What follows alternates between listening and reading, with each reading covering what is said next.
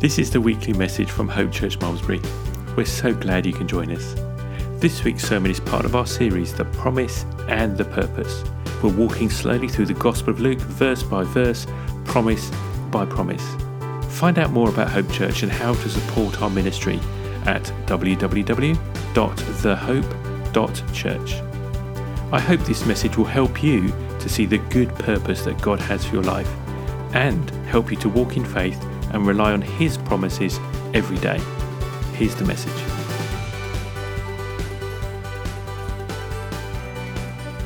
Good morning, everyone.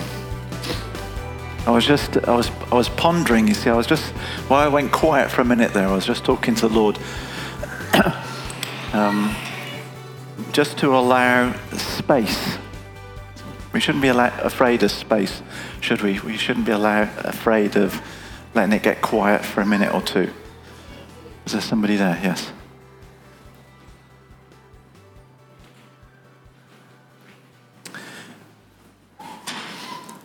And uh, just let God speak to us. There's nothing wrong with that.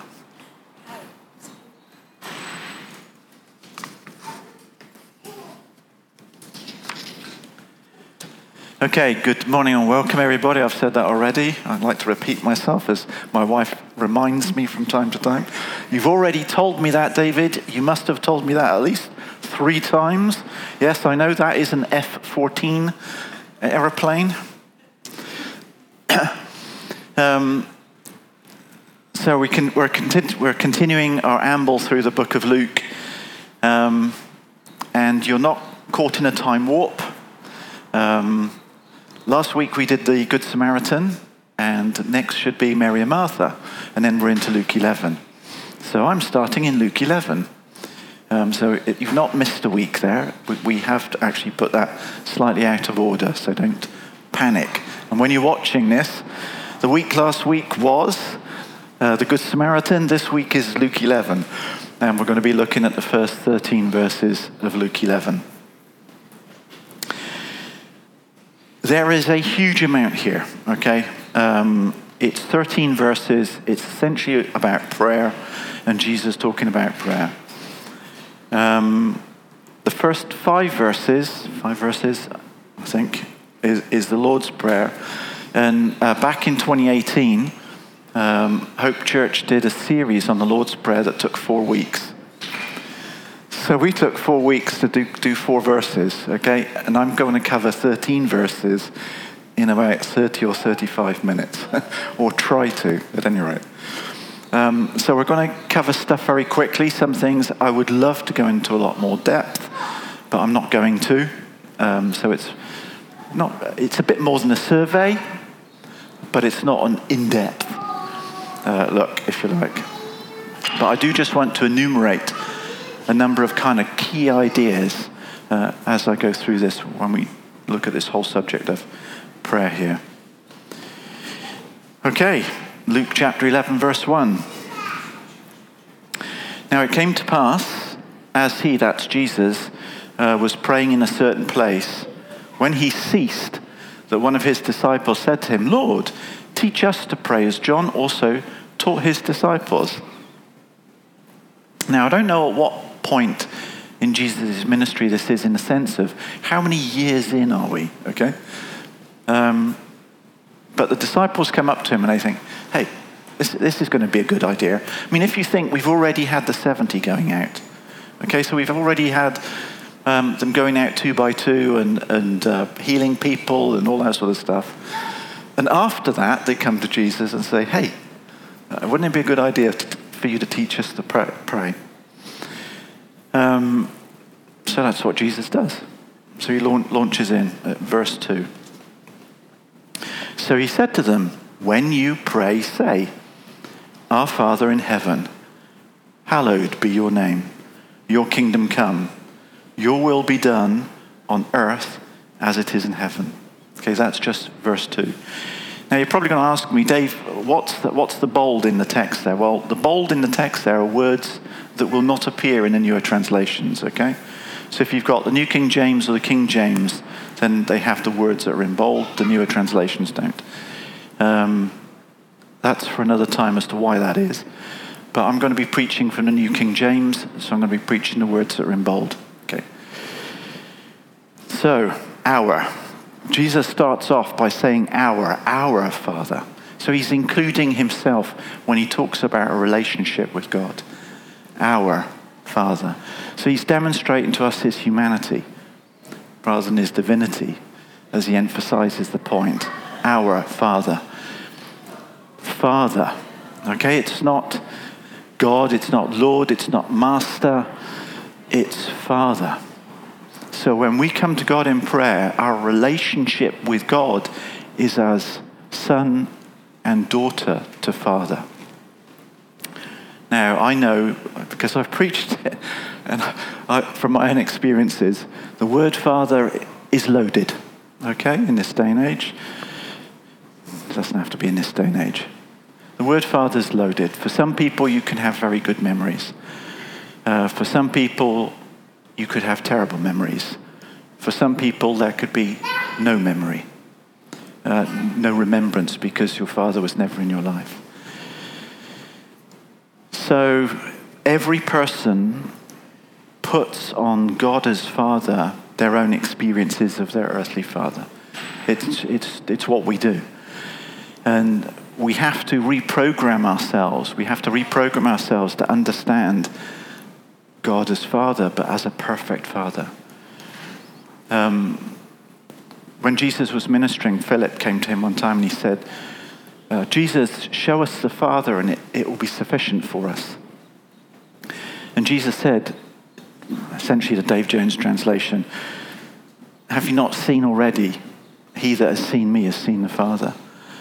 So everything that Jesus did was a demonstration of the Father's love.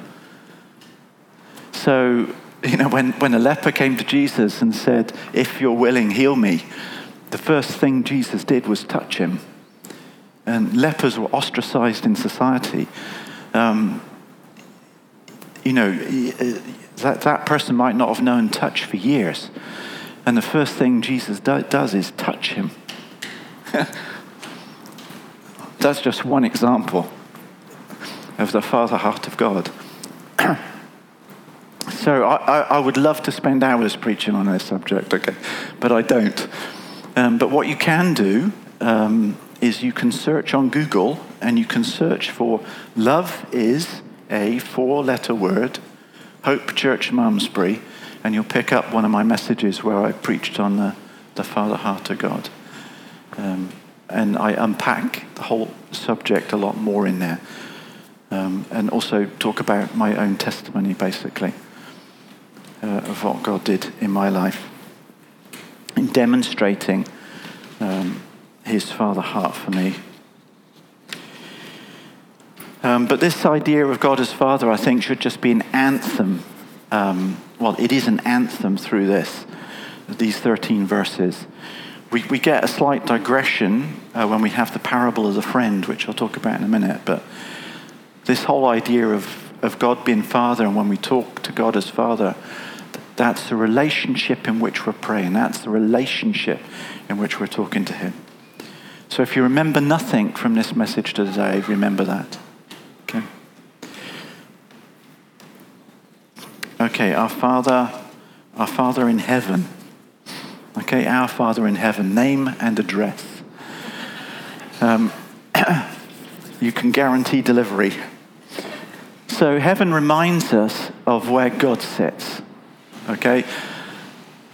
So when we're praying to our Heavenly Father, we're setting our eyes above. So that takes our eyes off the problem. Okay, that, that can be a problem in our own lives. That can be a problem in the lives of the other of others. It can be a situation in the world around us, or whatever it is that we're praying for. We're taking our eyes off the problem, and we're focusing on God and Him as Father, and we're looking at heaven, and we're just reminding ourselves, yes, I am. It might be Father, but it's Father in heaven, ruler uh, over all, thank you, yes, ruler over all. Setting our perspective in our prayer. Hallowed be your name. hallowed be your name. Treat with respect and reverence. Um, so many people around us, don't they? They use the, the name of Jesus in vain.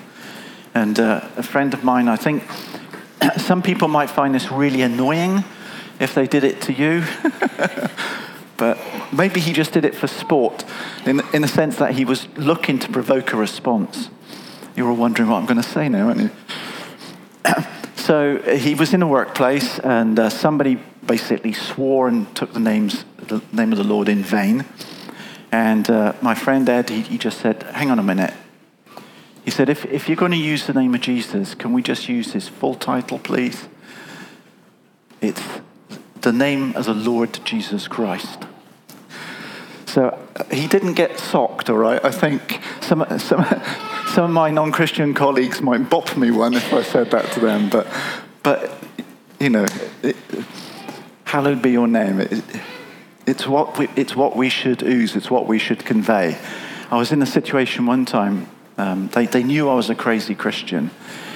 And an expletive came out, and this guy actually turned to me and he apologized to me. And he said, I'm sorry for saying that in front of you. And I said, Well, that's okay, don't apologize to me, apologize to God. Um, so people do notice us, all right? And they notice that we're crazy, hopefully. anyway, hallowed be your name.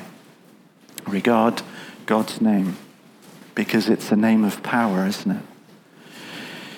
Uh, your kingdom come. Okay, multiple sermons on this one. Your kingdom come.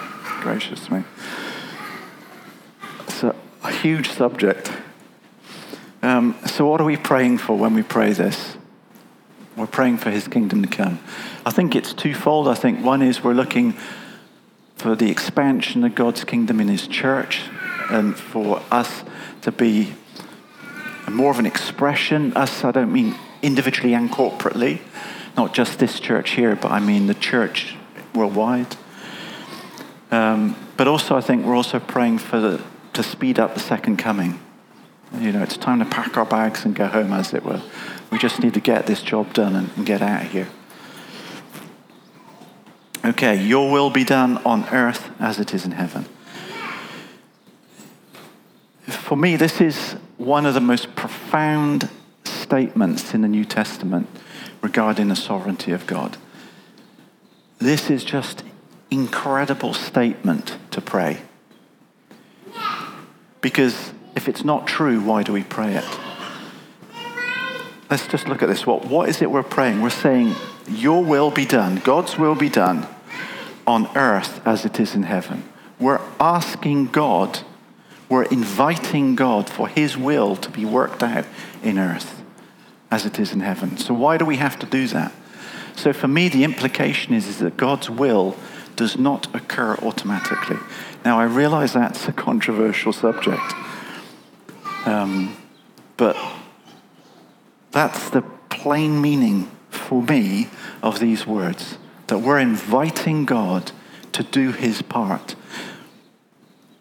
The implication being, what happens if we don't invite? What happens if we don't pray? Will God intervene? Will God intervene? I think it's better not to wait and to invite him anyway. So we just need to do that. We need to invite God for his will to happen. Now, you know it's true that God's will doesn't happen automatically because it's, it says in Scripture that it's God's desire for all men to come to a saving knowledge of Him. But plainly, not all men come to a saving knowledge of Him. So we have to pray things. We have to pray for that person. We have to pray their eyes be opened, their ears and stopped to the truth of the gospel. Have to be engaged in praying for that to make it happen, to help it happen, to give God freedom. So, um, is that right to give God freedom? I don't know. But we're invited to pray it. And the disciples said, Lord, teach us how to pray. And Jesus said, pray this. Well, okay, if Jesus said pray it, that's good enough for me. Moving on. How am I doing? Okay, not too bad. that's first two verses. Verse three and four. Uh, give us day by day our daily bread and forgive us our sins For we also forgive everyone who is indebted to us, and do not lead us into temptation, but deliver us from the evil one. Whoa, give us day by day our daily bread. Oh, I think in Matthew's gospel it says, Give us this day our daily bread. Loads of things here. So, first of, first of all, there's the day by day bit. So, the implication here is that we're talking to God every day. Um, and I, I, think that's good practice, uh, just to talk to God every day.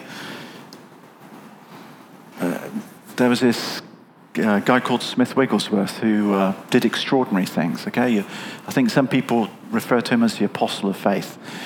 Um, I think there's something like 12 accounts, different accounts of people being raised from the dead in his ministry, something like that. Um, the, book, the only book he'd ever read is the Bible. He wouldn't let a newspaper in his house.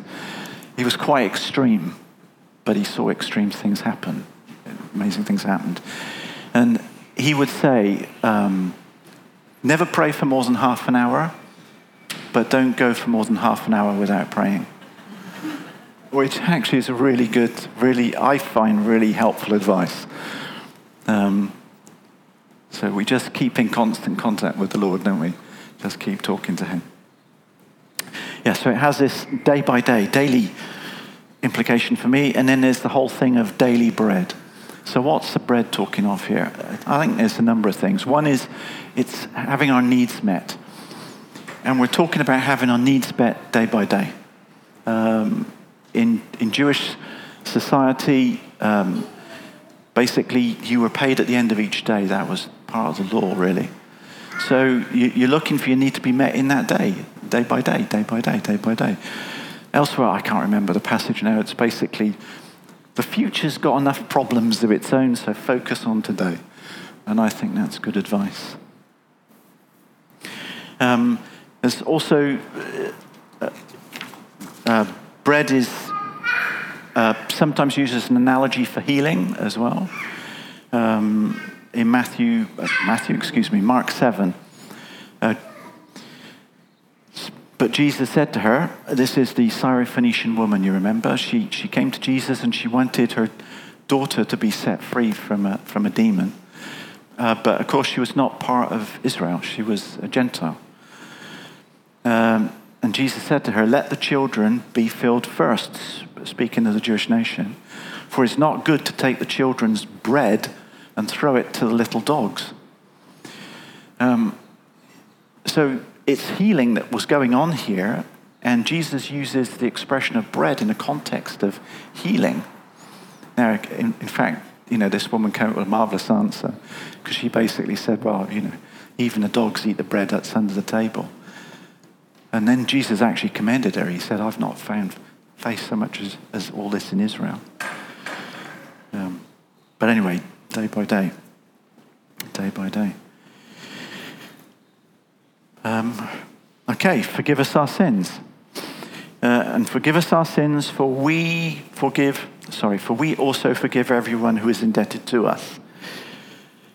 Um, now, this is quite a puzzling verse because it seems to imply that um, our forgiveness of sins is, is conditional on uh, us forgiving others, uh, which is not a new covenant idea. Um, now, so, so remember, I talk about the three C's, okay, the three C's of interpretation. So it's context, uh, covenant, and comparison. So context, where's the context that you find the scripture? Covenant, which covenant are we talking about? Comparison, let scripture interpret scripture. Um, so Jesus has not gone to the cross yet. He's not paid the price. He's ministering as a prophet under the old covenant.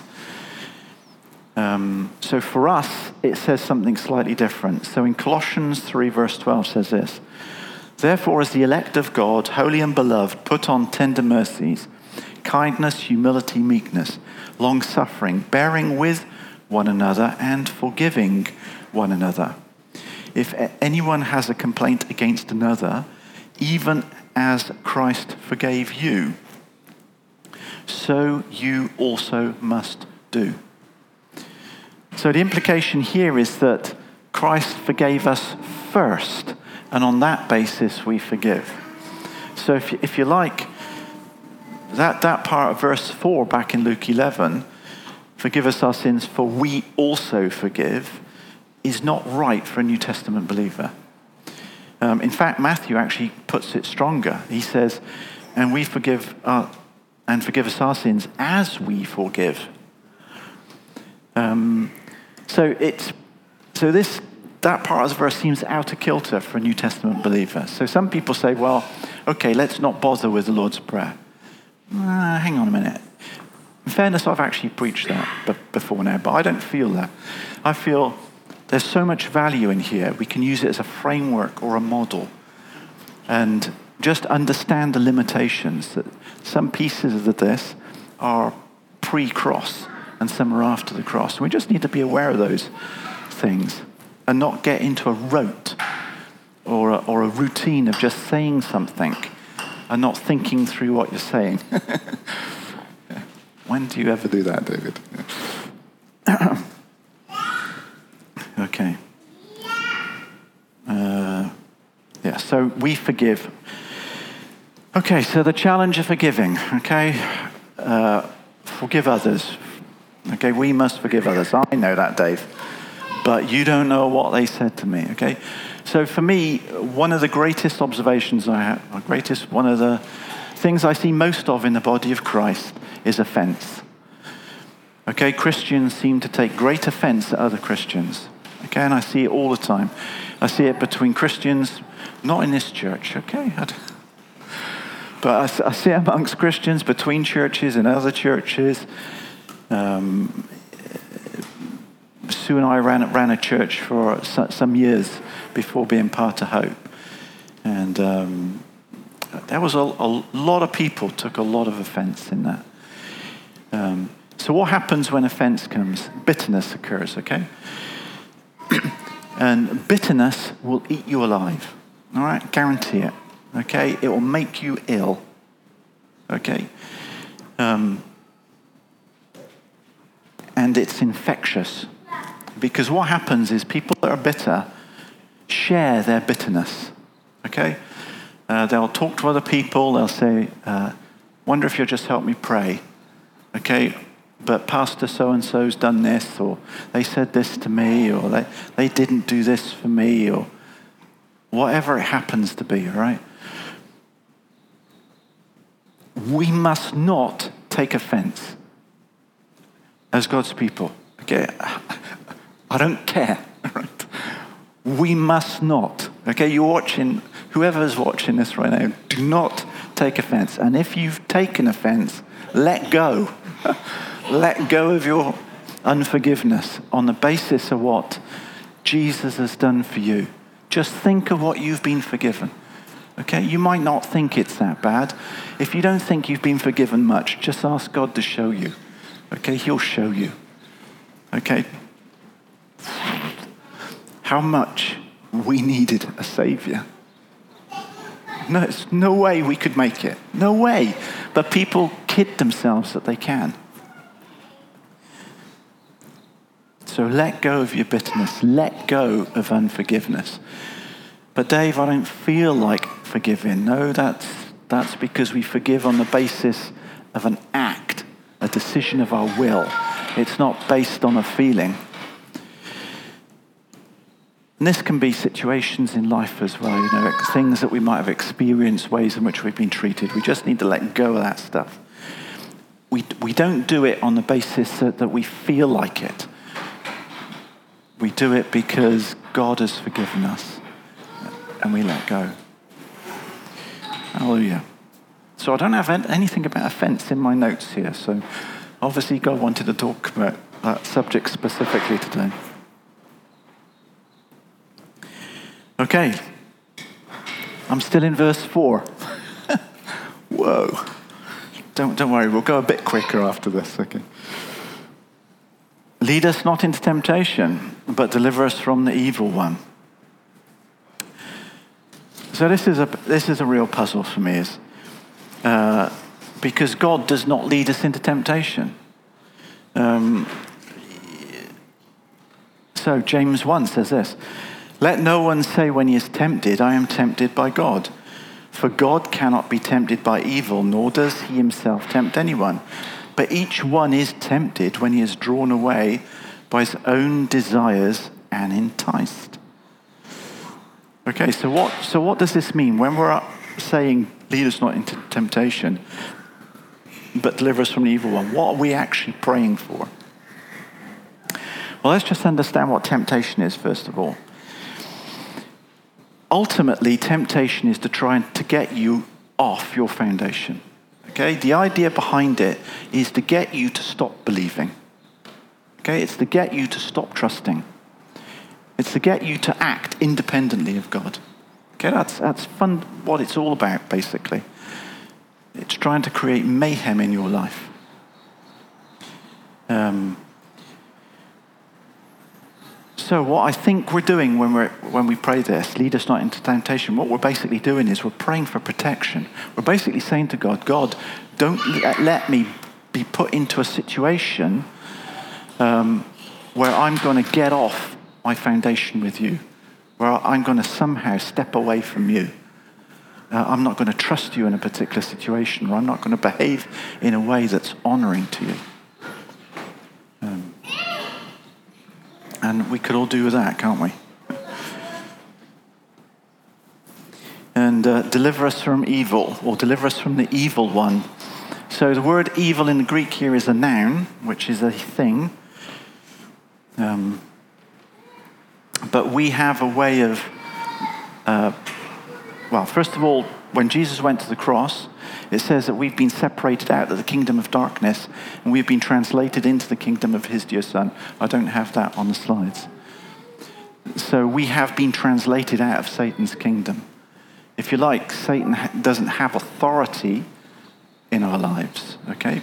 But he can convince us that he does. Um, so for us as New Testament believers, uh, we have James 4 7. Okay, therefore, submit to God, resist the devil, and he will flee from you. So I think in the AV it says, draw nigh unto God, resist the devil, and he will flee from you. So there's this king, this sense of embracing God, know, embracing the Father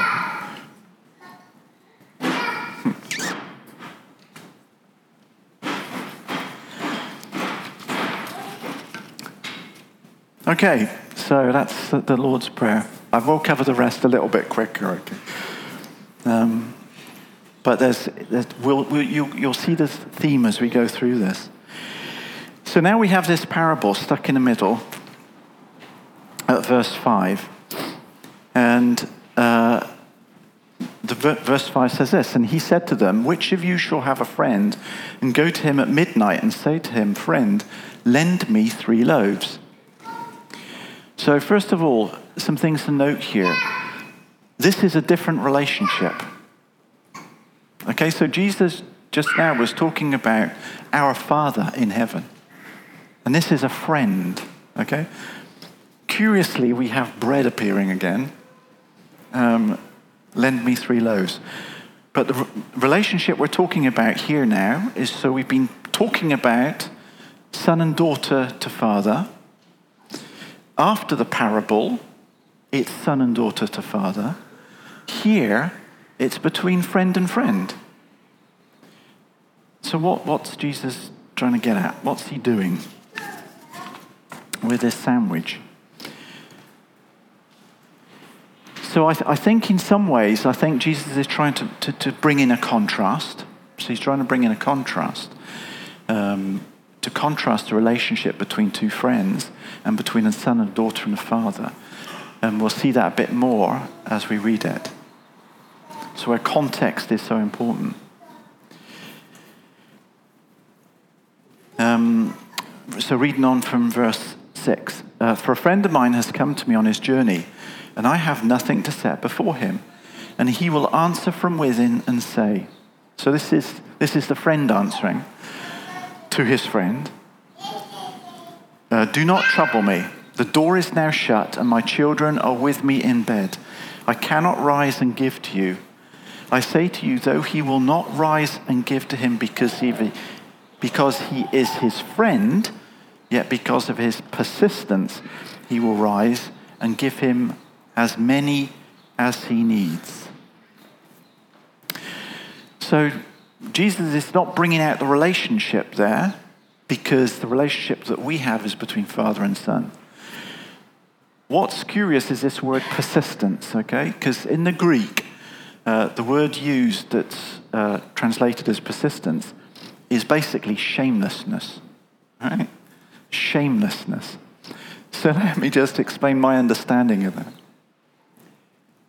He's, he has a need, right? And he's gone to his friend. He doesn't care it's midnight. He doesn't care that he's tucked up in bed. He doesn't care that he's going to be getting him out of bed to help him. He's shameless about it, all right? But he has a need that needs to be met. And I think, I think Jesus is trying to contrast uh, the relationship that we have with God as Father, as sons and daughters, with this friend and his friend. And yet, still, the friend responds uh, to him. And we'll see that shown out in verse 9 of Luke 11. So I say to you, ask, and it will be given to you. Seek, and you will find. Knock, and it will be open to you. Ask, and it will be given.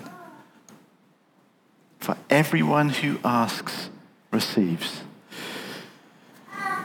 So, first of all, everyone who asks. Okay? You're everyone. Okay? I'm an everyone. Okay? So you qualify.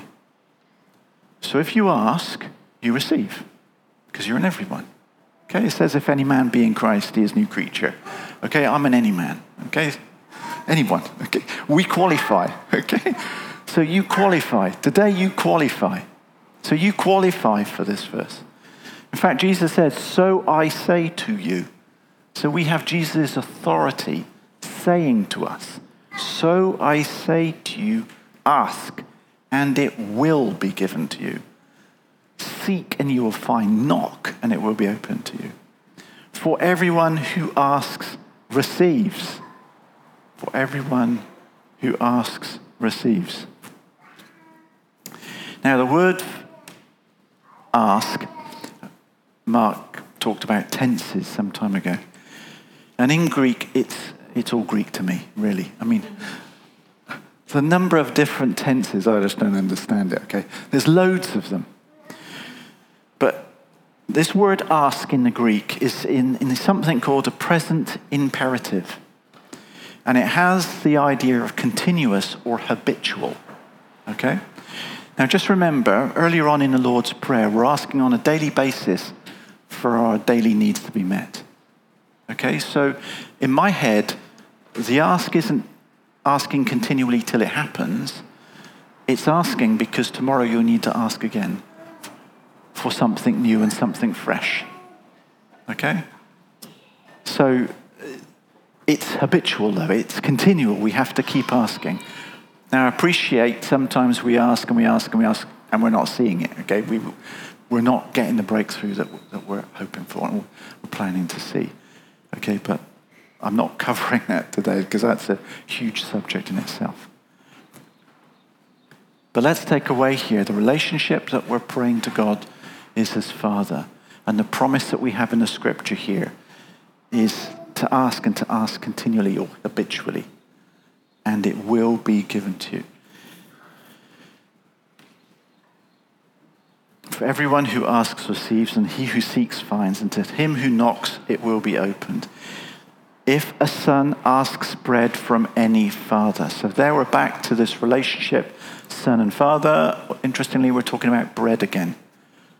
If a son asks for bread from any father among you, will he give him a stone? Or if he asks for a fish, will he give him a serpent instead of a fish? Or if he asks for an egg, will he offer him a scorpion?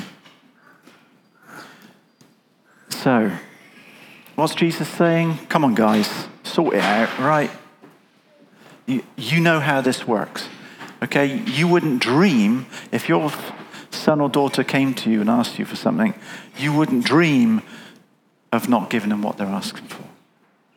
If it's related to their, their, their health or well being or their, their, their, their material needs, okay, you, you wouldn't dream.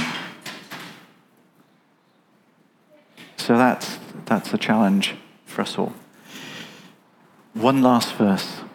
One last verse. Verse 13. If you then, being evil, know how to give good gifts to your children, how much more will your heavenly Father give the Holy Spirit to those who ask him? How much more? How much more? How much more? So, when we get saved, okay, when we ask Jesus into our life, the Holy Spirit comes to indwell, okay? Uh, God's word says that Jesus, uh, God has sent forth the Spirit of His Son into our hearts, crying, Abba, Father. So uh, we have Jesus living inside us, which I never quite get over. We have Jesus living inside us. And sometimes we need to remind ourselves of that. Um, and yet, there's an exhortation in the New Testament to keep being filled with the Holy Spirit. Um, so Ephesians 5:17 says this. Therefore, do not be unwise, but understand what the will of the Lord is, and do not be drunk with wine, in which is dissipation, but be filled with the Spirit speaking to one another in psalms and hymns and spiritual songs, singing and making melody in your heart to the Lord. Now, I know we've covered this as part of the, the house groups, but because it's verse 13 that it's 1 to 13 I'm doing here, it's good just to remind ourselves of this. So, you know, I, I said about ask, and the, the present imperative is continually or habitually. So it's the same tense that's being used here for be filled. So it's habitually being filled. Okay, so it's not wrong to ask to be filled again and again. We can be greedy, be greedy for the Spirit. And that's the challenge of Scripture. And that's the challenge today, isn't it? At the end of all this, it's to ask to be filled with the Spirit. Ask to be filled. So sometimes we don't break the sound barrier. Okay? Sometimes we can be talking to the Lord and we, we don't actually vocalize or speak out. And I, I think sometimes it's really helpful to do that uh, when we're praying for people and situations to ask out loud. So we need to ask. This morning, this morning we can all ask the Lord to just fill us afresh with His Holy Spirit. Yeah? So why don't we just bow our head in prayer right now? And. Uh, and just ask, Father, Father, I just ask for you to fill me afresh. Thank you, Lord. Just fill me afresh with your Holy Spirit this morning. And Lord, I just pray right now for each person within the sound of my voice. So whether you're listening online, you're listening to a recording, or you're in the room right now. And I would just pray Lord, answer the people's prayer and fill them afresh with your spirit this morning. If they're listening online, fill them afresh where they are. May they just know you're in the room in a tangible way. If somebody's listening and they're in a tube train or something, you would just know God's with you right there, filling you afresh in Jesus' mighty and wonderful name. Let's just pause for a moment or two, okay? Let's just rest in his presence.